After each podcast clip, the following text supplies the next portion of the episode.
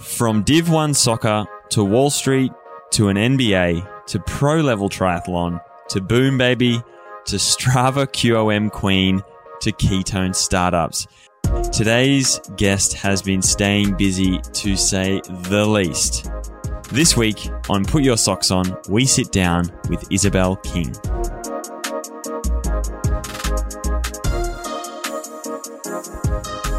Hello and welcome to another episode of Put Your Socks On. My name is Angus Morton, and as always, I am joined by Bobby J.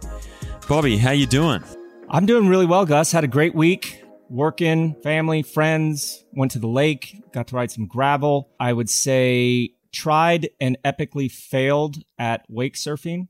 My big sister turned 50 so happy birthday, Robin. But man, I can't even, I can't believe it's August. This is nuts. I mean, what happened to July? I don't even know where that last month has gone. But uh, hey, I know that you're over in the UK now. So how are you doing? Mate, I'm doing well. I'm doing well. We're deep in production on a uh, on a film that we're that we're making over here. So right now, I'm running on uh, a couple of hours sleep, and uh, and probably will be for the next several weeks. So yeah, deep in it over here. But you know, good to be uh, good to be back at it, back shooting, and uh, it's exciting. Awesome.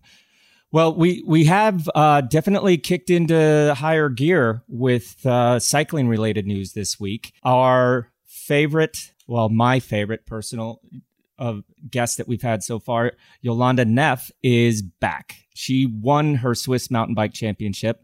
And I, I think I said this months ago that she was back, but getting that first W after what she went through had to have been pretty special. I don't think that was a monkey on her back. I think it was a gorilla. And now that she's gotten that out of the way, I'm sure there's going to be a lot more W's in her near future.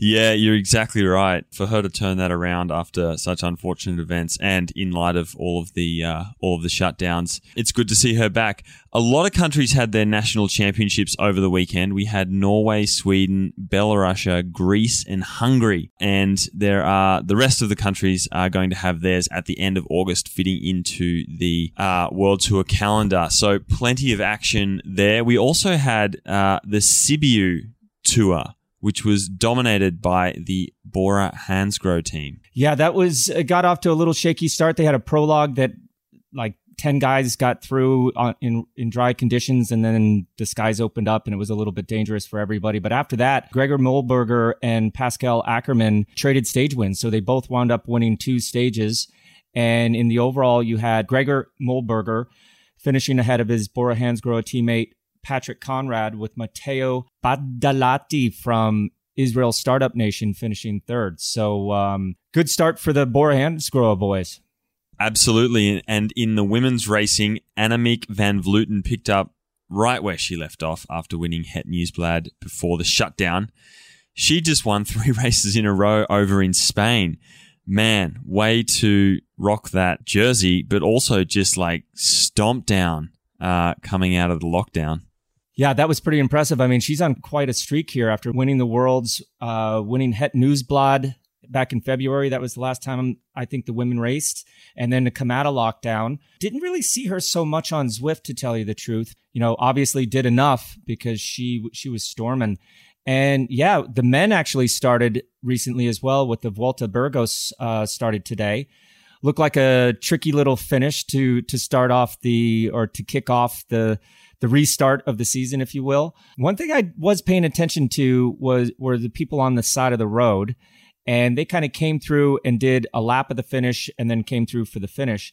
And that first time through the finish line, I, I, I thought I was watching a, just a normal bike race. There was so many people on the side of the road, kind of trying to see the guys coming up, and I think somebody must have reminded them that social distancing has to be a big part of this, especially with the spectators, if if the sport is to continue. Because when they came around for the finish, uh, you know, they seemed like there was a lot less people standing on top of each other. You know, starting off with a hard stage like that, I mean, everybody's fresh right now, and they were just drilling it on the front.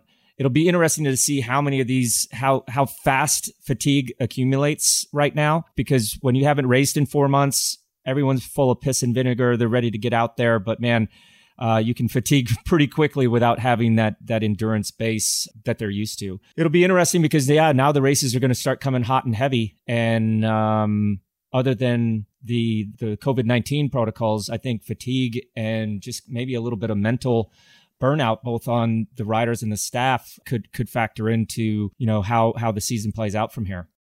Yeah, absolutely, and we have seen already um, the implementation of of the COVID nineteen um, guidelines to to get to the start line has impeded uh, a number of women's teams uh, races over the weekend. We've seen Israel Startup Nation pull a couple of riders. Um, Alex Dowsett, uh, one of those, after coming in contact with with a teammate who had tested positive. So yeah, I think it's going to be certainly in these first few weeks take a little bit of getting used to, and and honestly, I really hope they can get it.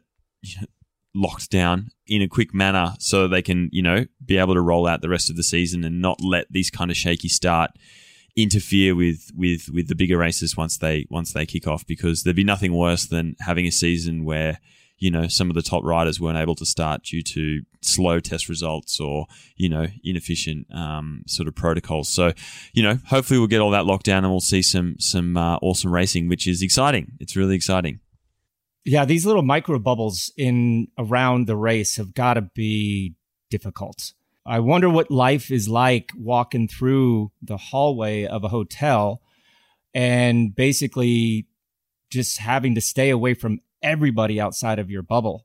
The vibe must be totally different because, you know, before this whole thing happened, everybody was down having a coffee together, sitting there after the meal and, and talking. But I, th- it's got to be a totally different vibe. And uh, I hope, I hope these guys uh, can stick to it. One of the coolest things about doing Put Your Socks On is we always get to meet new and, and very interesting people. And our guest today is exactly that. Isabel King, welcome to Put Your Socks On. Thanks, guys. Thanks for having me. Well, you know, we've heard a lot about you through Reggie, of course, but uh, we want to know about you. Uh, you were formerly a Division One soccer player at Columbia, Columbia University. Then you went to work on Wall Street for four years for UBS on the equity trading floor. That sounds uh, pretty interesting. Then all of a sudden wanted to go back to school to get your MBA in business from UCLA. And then all of a sudden started doing triathlons. Now you're a super legit cyclist, just stomping on the KOM. Uh, you pretty much own the KOMs uh, in, in your area. But fill in the blanks a little bit for our, for us and our listeners. Give us some insight into to what makes you tick. Yeah, it's been it's definitely been an interesting journey so far. I think one of the biggest things is always my mom taught me growing up was uh, you're never going to be mad that you have too many opportunities. So always just to kind of keep opportunities open. Um, so for me, it was kind of, I grew up in San Francisco and I wanted to go back east. I was really good at soccer um, and I was recruited to play at a bunch of different schools and Columbia was the one that uh, ended up fitting. That one was kind of, again, with the, I called it the ACL test. It was, if you, you know, if you tear your ACL on the first day of preseason, are you still happy at the school that you're at? And so Columbia kind of fit that bill for me. I was lucky I didn't get hurt. Uh, and so I got to play all four years and was really successful with that. Kind of next, I was a psychology major in college and wasn't really quite sure kind of what I was going to do with that, but I got an internship at UBS my junior year and then was hired full time after school uh, to work on the equity trading floor. And definitely like a lot of psychology played into that when, you know, money is on the line, it's fast and everyone's yelling at each other. It's really interesting to see kind of how ty- like team dynamics work. The trading floor is a lot of like, ex college athletes that still like like the energy, like yelling, like the idea that they have to like run to go to the bathroom and then come back, and you know it's like uh, definitely an interesting environment to kind of jump into with no finance background. So with that, like everything that I knew about finance, I learned on the job. I was kind of like a jack of all trades, you know, Swiss Army knife that you know, sponged up all information I could. I worked on um, three different desks while I was there for four years and kind of just like learned everything and was able to kind of mush what I had learned at each desk to cover clients in a more kind of holistic way. That said, I wasn't a huge fan of the kind of antiquated way that Wall Street still works. There is a certain element of if I take you out to this steak dinner, I get a big trade the next day, which was kind of in my mind and I wanted to go back to school to get kind of a more final, finalized uh, formal education in finance. So UCLA was that for me. It got me back to California and also gave me the opportunity to kind of expand my actual kind of formalized teaching within management and strategy and business. And so my original plan was to go uh, transition from traditional finance into the fintech world, the more financial technology, the PayPal's, the Squares. I worked at a company called Varo Money, which is uh, a mobile banking company that is helping making banking more accessible to everybody and just basically cutting out the brick and mortar part of the equation. So everything and these days they're doing great because no one wants to go to a bank. So they've actually kind of cornered that market in terms of being able to offer you everything that your traditional retail bank would give you, but just kind of from a digitalized standpoint, which was uh, really, really cool to be a part of. Uh, the whole triathlon thing was kind of a curveball in that I signed up totally on a whim in the summer. I had some time the summer before school and was like, might you know, I miss competing. I've, I did a few marathons when I was in New York and it was just running really hurts. I still, I still stand by that viewpoint. Running hurts. Uh, and so once I got a bike, I was kind of, I was hooked. Um, and then I did my first triathlon about a week before we started business school and I actually won, which was pretty fun. and so that kind of, you know, if you talk about what motivates me, the idea that you can like pick something up and put your put your effort into it and see the payoff was really exciting. Uh, so I showed up to business school as this kind of hardo triathlon girl that had, you know, an Ironman bracelet on because I had just finished the Boulder half Ironman the day before and like probably still had the Sharpie number on my calf. And so it was pretty interesting to see kind of you show up to business school and everyone asks you like, what do you, what did you do? What are you looking to do? And my answer was always like, I was in finance and I'm looking to do fintech until kind of I realized that this triathlon thing, if I kept training through school, I could maybe be pretty good at it. And I ended up qualifying to compete as a pro after the week after I finished finals, the first year of business school, which was pretty fun. Um, so definitely not the career path. I remember talking to my career advisor and being like, is this possible? Like, am I going to get, you know, blacklisted from MBA if I decide that I want to be a pro triathlete coming out of school? Uh, but they were super supportive of it. They were kind of like, no, like we've never had one, mine as well. And my, it's kind of the same as that ACL test I mentioned before. Like, and you know, a career that involves your body can be taken away at any moment. Injuries happen. You know, I could get hit by a car, and that's a very real thing for me. But so I wanted to finish my MBA and make sure, you know, I had that as the backup plan. I have I have the ability and you know the resources to work at a desk. I will have to do that eventually. I know, but I've been uh, trying to chase this little curveball of a dream in the last year, which has been fun. Well, tell me a little bit more about the ACL test because I have a daughter who just graduated high school. She was planning on going to college, and that has kind of got messed up uh, mm-hmm. to play volleyball. Fun. And I like what you said about the ACL test. So, can you go back and tell me yeah. exactly what you meant for for all those young women out there, all those those young men that are making this thing? Because what you said there, I think, was absolutely spot on.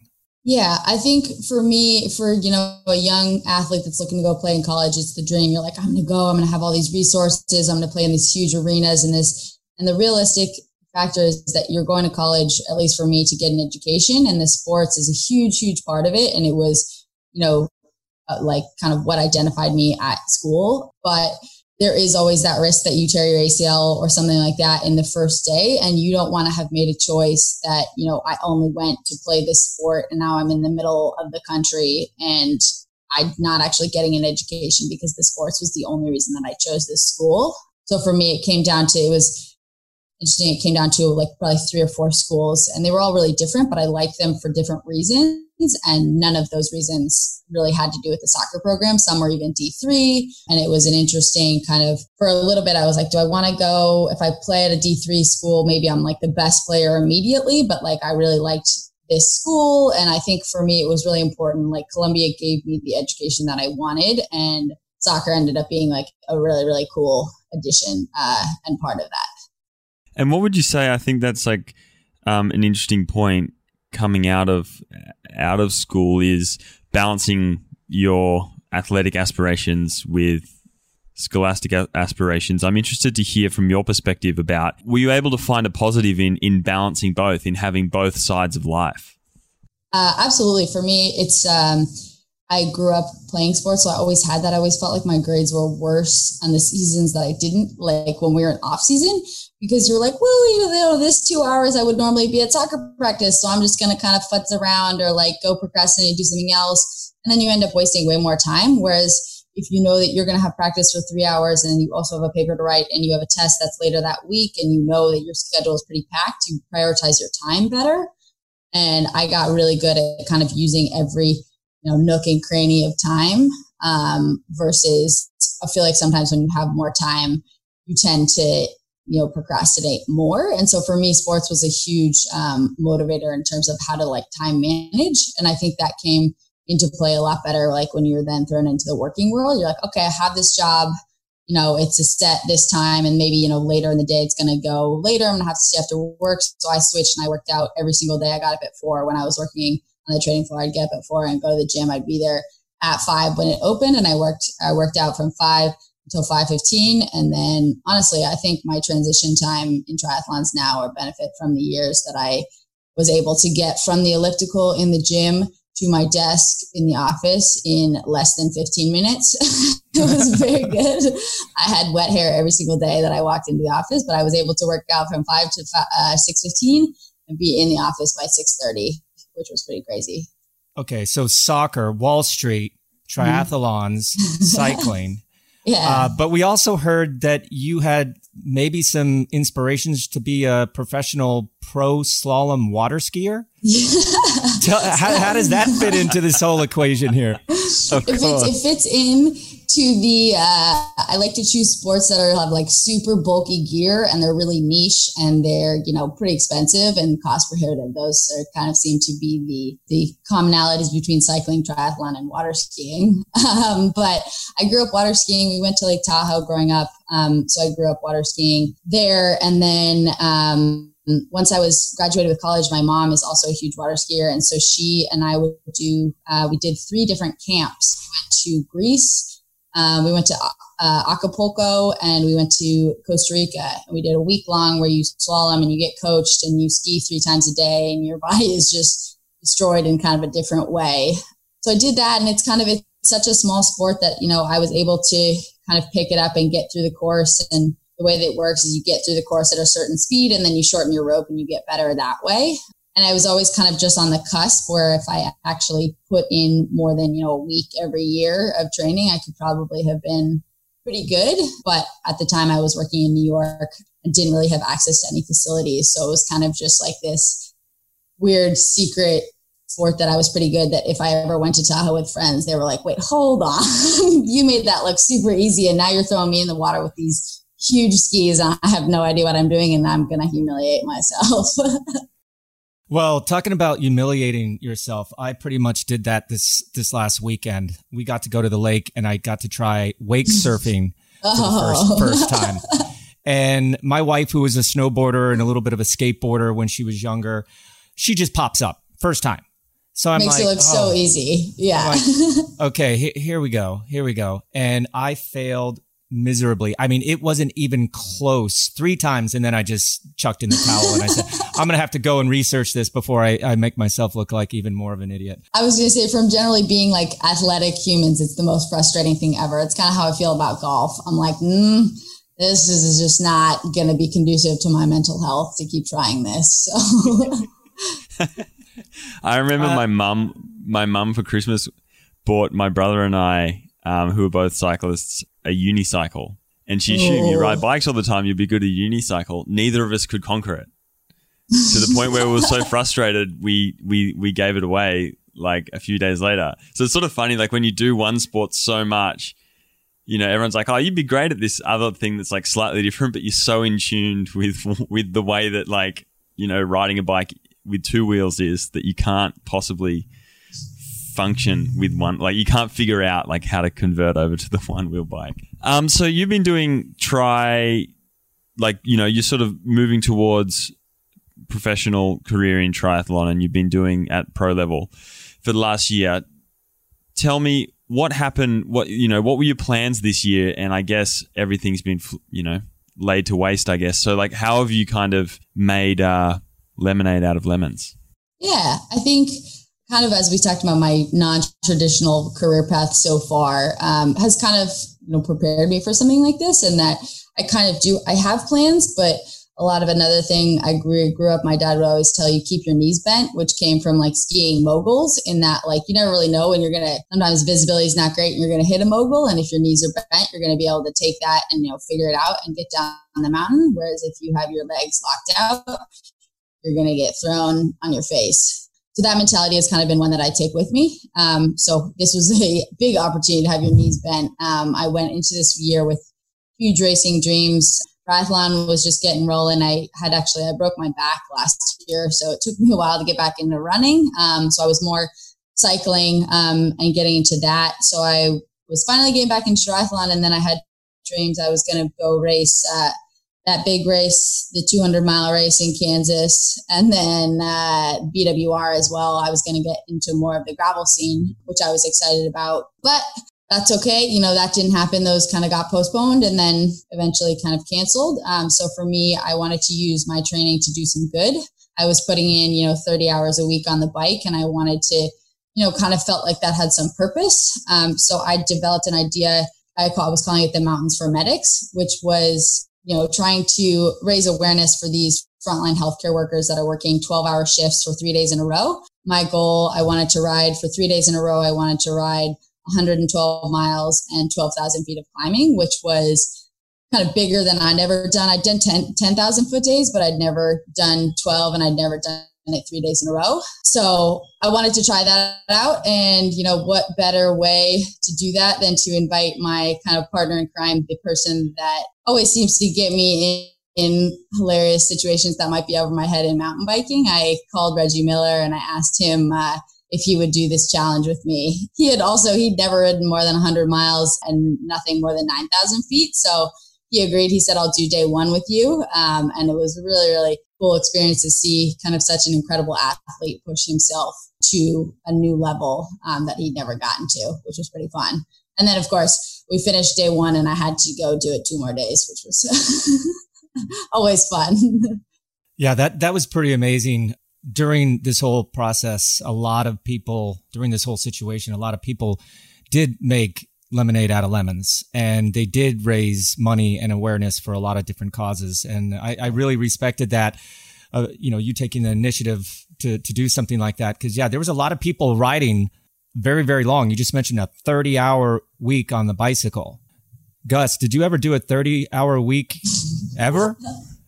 on the bicycle at least yeah not often it wasn't often yeah. that i found myself doing a 30 hour week that is for sure man so yeah you, you mentioned it and obviously uh, we want to talk a lot about that so is it true that that reggie actually stalked you on instagram and um, invited you to a ride i mean like I, I heard that you thought it was a joke i think every single one of us on the planet would think something like that's a joke I don't know if but, stalking the right word, but like originally he followed me and I was like, ooh, I like this is exciting. Um, but then he actually he answered one of my stories. I was riding uh, just in the mountains nearby, and he was like, oh, like that's right by my house. Like we should ride sometime. And I was like, well, okay, you know, Reggie Miller, NBA All Star, definitely. Like we should ride sometime.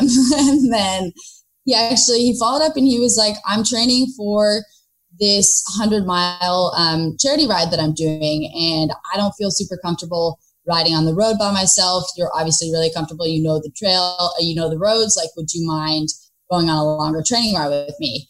And I was, you know, super flattered by that. Um, and so we met up, and the first time we rode, we rode for like six, seven hours. Um, we did probably I think we did like 80 miles and 6,000 feet of climbing. And the ride he had to do was 100 miles and it was in Indiana and it was probably had 200 feet of climbing. So I was like, Rex, you're going to be fine. but it was, it was really cool to be able to, I think for me, the biggest thing with bikes is you can meet a total stranger that has come from a totally, completely different background and path than you. And you can talk about kind of what what brought you to this moment in your lives where you are suddenly like in the same place like riding bikes together. It was really really interesting. And i think the it's like one of the only things i couldn't sit with someone at a coffee shop or at a bar for six hours and talk but riding a bike like no problem so it was it was a really really cool experience and from there has just kind of kept going into this crazy peer pre- we peer pressure each other. We have the ability to be good at everything the other one is not good at. So he's good at mountain bikes. I'm good at road. You know, he's good at descending. I'm good at climbing. Um, he, we, we did, he left for the NBA bubble on Saturday. So Friday, two days ago, he, t- uh, he texted me earlier this week and was like, is it's my last day. I want to go hurt myself. I want to go be super sore to go to Florida, uh, into this bubble. And so we basically, the two of us, uh, decided to race each other on mountain bikes up and over uh, to these peaks that are right by his house. Um, and I don't know if I successfully sent him sore to Florida, but I woke up the next day feeling like I got hit by a truck, which was awesome. so it's pretty fun. It's pretty cool to be able to, you know, push each other. And both of us have gotten incredibly, you know, like a lot stronger. It was, a, I got the little notification that a year ago on Thursday was when we rode for the first time together. Um, so in that year, it's pretty cool to see kind of how far we've come, even with these curveballs and these bumps along the road. We've managed to kind of come through it stronger, which is really cool. And when we had Reggie on, he told us about the whole Boom Baby uh, yeah. idea. Are you are you involved with Boom Baby as well? Um, so I am. Boom Baby is also the reason that I know my uh, local urgent care providers by name because I got into mountain biking with Reggie and I have the kind of the no fear mentality that isn't quite backed up with the skills yet. So we're working on balancing those out. Um, so I would just kind of send it off these, you know, these things that were a little bit too big. Uh, and I have, you know, I have some dirt glued into my elbow right here from the first time I fell. And then, you know, we x-rayed my ribs the next week. And, but, oh um, I got to race I think I've raced three times in the Boom Baby um, jersey, and it's been I I won my first mountain bike race, which was a cross country little local one, which was really fun. And then um, we went down. Reggie and I did the Filthy Fifty, which is down in San Diego, and I got to race uh, race in the pro field, which was really fun. I ended up I came in third out of sixteen, which was pretty I was pretty proud of. But it was really fun. We had pre rid pre ridden the course the week before but we missed this crazy clover section that was at the end of this out and back course. And I had actually, Reggie had caught me on the way out there. And so we rode together that like part that we hadn't ridden together. Um, and it was really technical and really scary. And I like crashed at one point. But we ended up like, he did way better. He had some issues with cramping on the last, uh, the last hill. So I ended up finishing before him, but he did way better than he had the year before. And like we were really looking forward to kind of this year taking that Boom Baby team. And like, I was really proud to be able to stand on the podium wearing that jersey for him and his team, which was cool. Tell me about the the partnership with Castelli and the and the the Black Lives Matters jersey that that you guys just put out. So again, with the so I did that Mounts for Medics, the three day challenge was really really great. The biggest um, kind of unexpected was we, we were coming back day three. I had just finished the 12,000 feet. I was with my two friends who had done this at the third day with me, and we were all so tired. And we all of our phones started getting calls. We were coming down this descent back to PCH to come into Santa Monica, and everyone was like, "You have to go around. You have to go around. Like you can't get you can't get home just straight." So we had to ride um, around probably three or four extra miles to get around the riots that were happening in Santa Monica. And it was a pretty crazy juxtaposition to come from like the beauty of you know being in the mountains all alone and doing this for the healthcare workers to suddenly like you know cars were going 100 miles an hour. One car came around the corner and was like throwing empty pill bottles out of the window like they just raided the pharmacy. And it was it was pretty crazy. And so with that i was kind of like had to take a step back and not that one cause ever you know eclipses another but it was okay you know, I did this for the, you know, the healthcare workers are definitely, you know, with everyone getting together and protesting, like this is definitely not going to be not be an issue.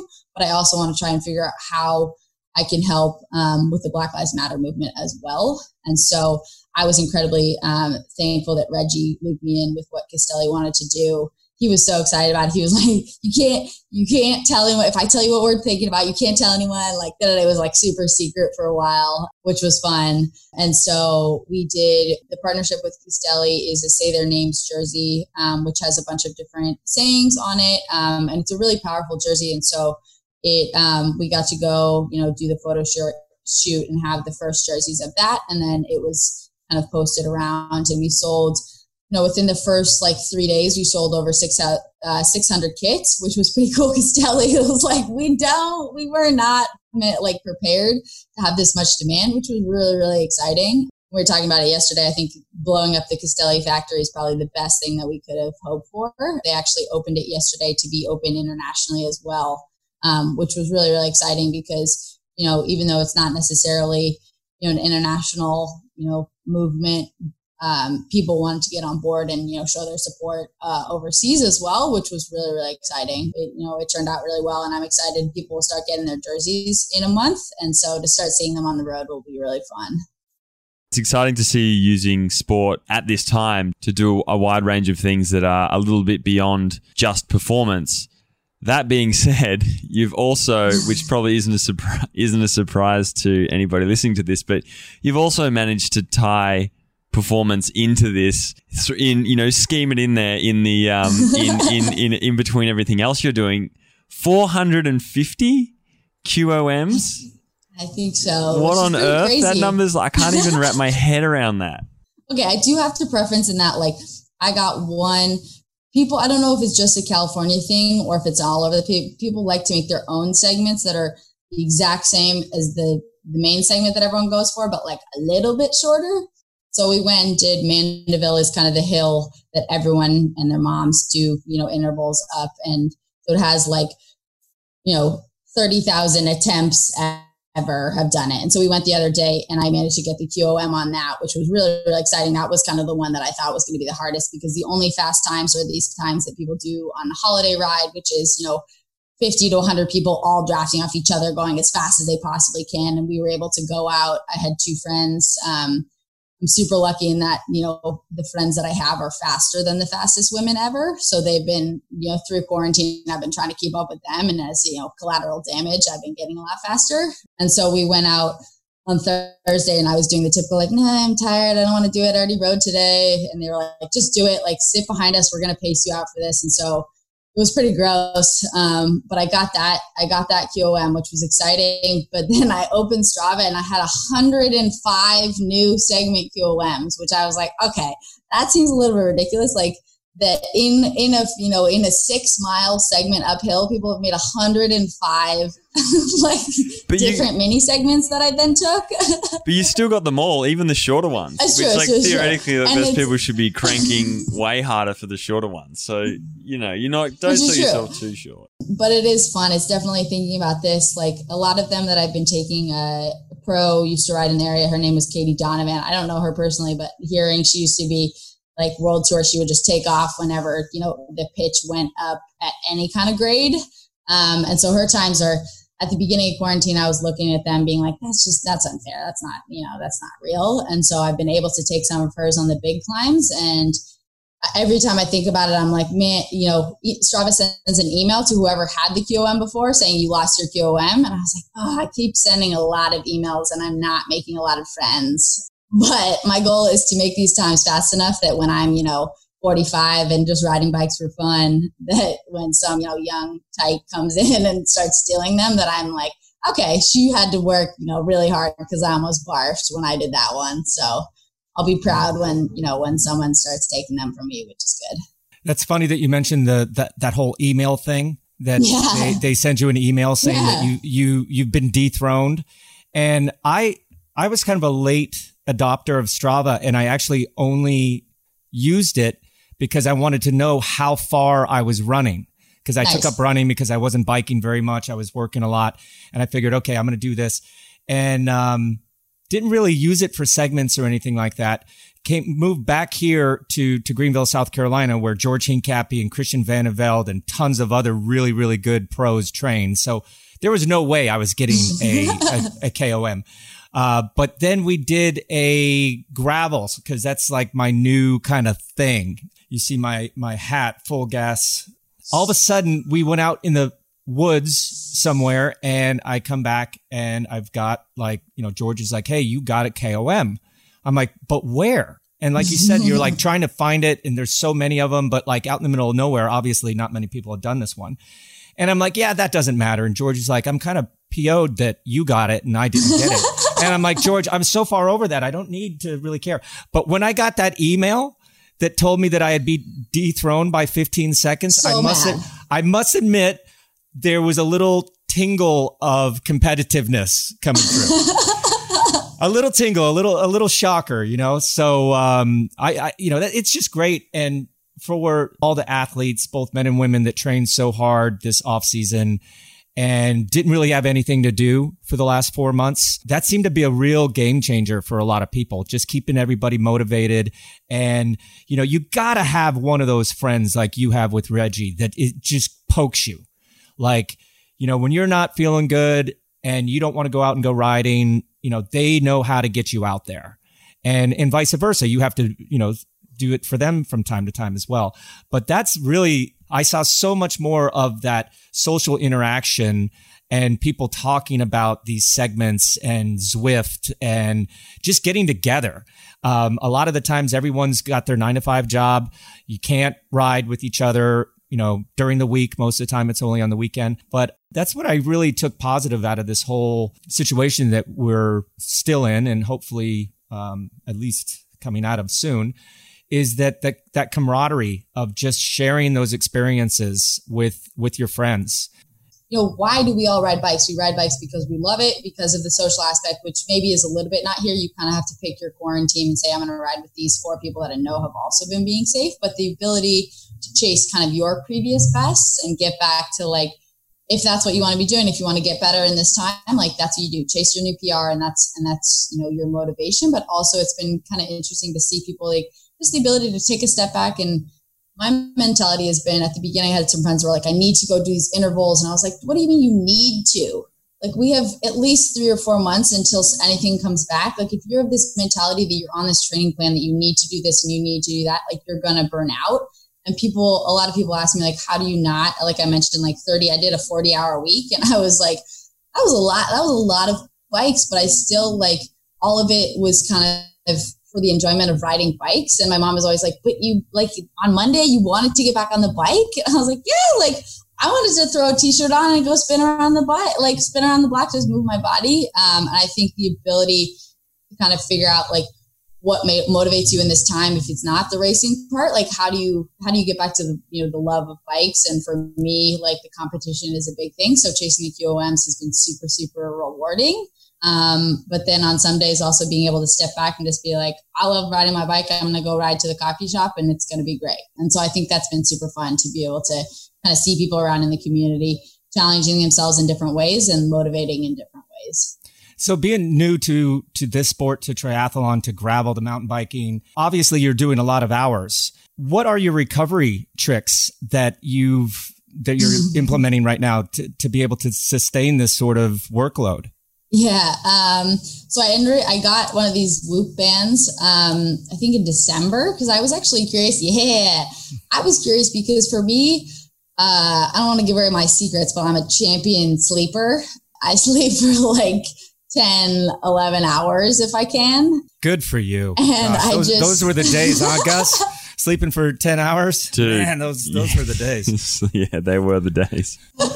Um, so that definitely, it's been really interesting to see this Whoop date. I'll be like, ah, I slept for 12 hours. I'm going to be so fresh. And the ability that sleep, sleep helps a lot. And it is kind of the reason that my body is able to sustain this huge volume, but it doesn't cure all. Like I do still have to take days. I, I don't want to say days off because I'm not good at days off, but like recovery days. Um, I use the Normatec legs. Um, I try and, you know, eat well. It's been, it's been interesting. Not one of the biggest things in business school is, uh, networking is a huge part of it, which really just means going to the bar and drinking with your classmates. So I was doing a lot of networking for the two years that I was in business school. So it's been really nice to kind of step back and be able to be like, okay, no restaurants are open, no bars are open. I'm going to cook for myself. We're going to focus. We're going to drink, you know, very, very rarely, if at all. Um, and just kind of how much better you feel when you're focusing on sleep and recovery and eating well. Um, and that kind of has, you know, put back in the rewards um, that I see on the bike as well. I gotta ask because I've learned that you're also a co-founder of a ketone endurance nutrition company. Yeah. And we had an episode about ketones uh, last year during the Tour de France. Tell us a little bit about that. Yeah, so that was an interesting. Um, I had my co-founder came to me when I was still in business school. His wife went to Anderson and he reached out and was like, I, you know, I'm a sports nutrition. I have a sports nutrition background. I've developed this formula, but I come from strength and conditioning. I don't really know about the endurance world. Um, would you like to kind of come on board and help me with this? And so we've been working on it. It's a kind of a combination. I like to say, if you've ever heard of HVMN, the kind of you know, fireball shot of ketones that tastes like gasoline. That, you know, a combination between not quite that extreme and Skratch, which is your everyday endurance. We've kind of managed to blend those two together and it's a more everyday version where you could mix in your water bottle and use it to kind of the way that the ketones can be used by your body. You can go for longer um, because it's a different fuel source, but it doesn't have that. First of all, the price tag that the HVMN has. No one is, you know, no one around here is ready to pay, you know, hundred dollars for three servings unless you're like really at the top of the top of your game. Um, so ours is kind of in the you know five dollar range to put in your water bottle, and then it has a combination of um, the carbohydrates and the ketones that your body can use while you're riding, running, or doing any longer endurance activities.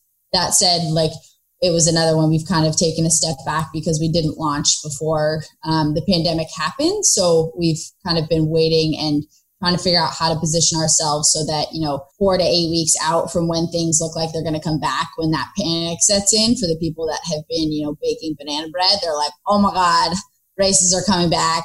I've been eating banana bread for the last four months. Um, kind of be able to take take advantage of that kind of initial panic of people wanting to like get stronger and use anything that they can um, kind of and try anything new. So I'm excited about it. It's definitely another one of those that kind of has taken uh, a pause, uh, but it's the it's given me the ability to kind of test out and see if I can use anything that I learned in business school about launching launching a brand and developing and you know running a business, which is really cool.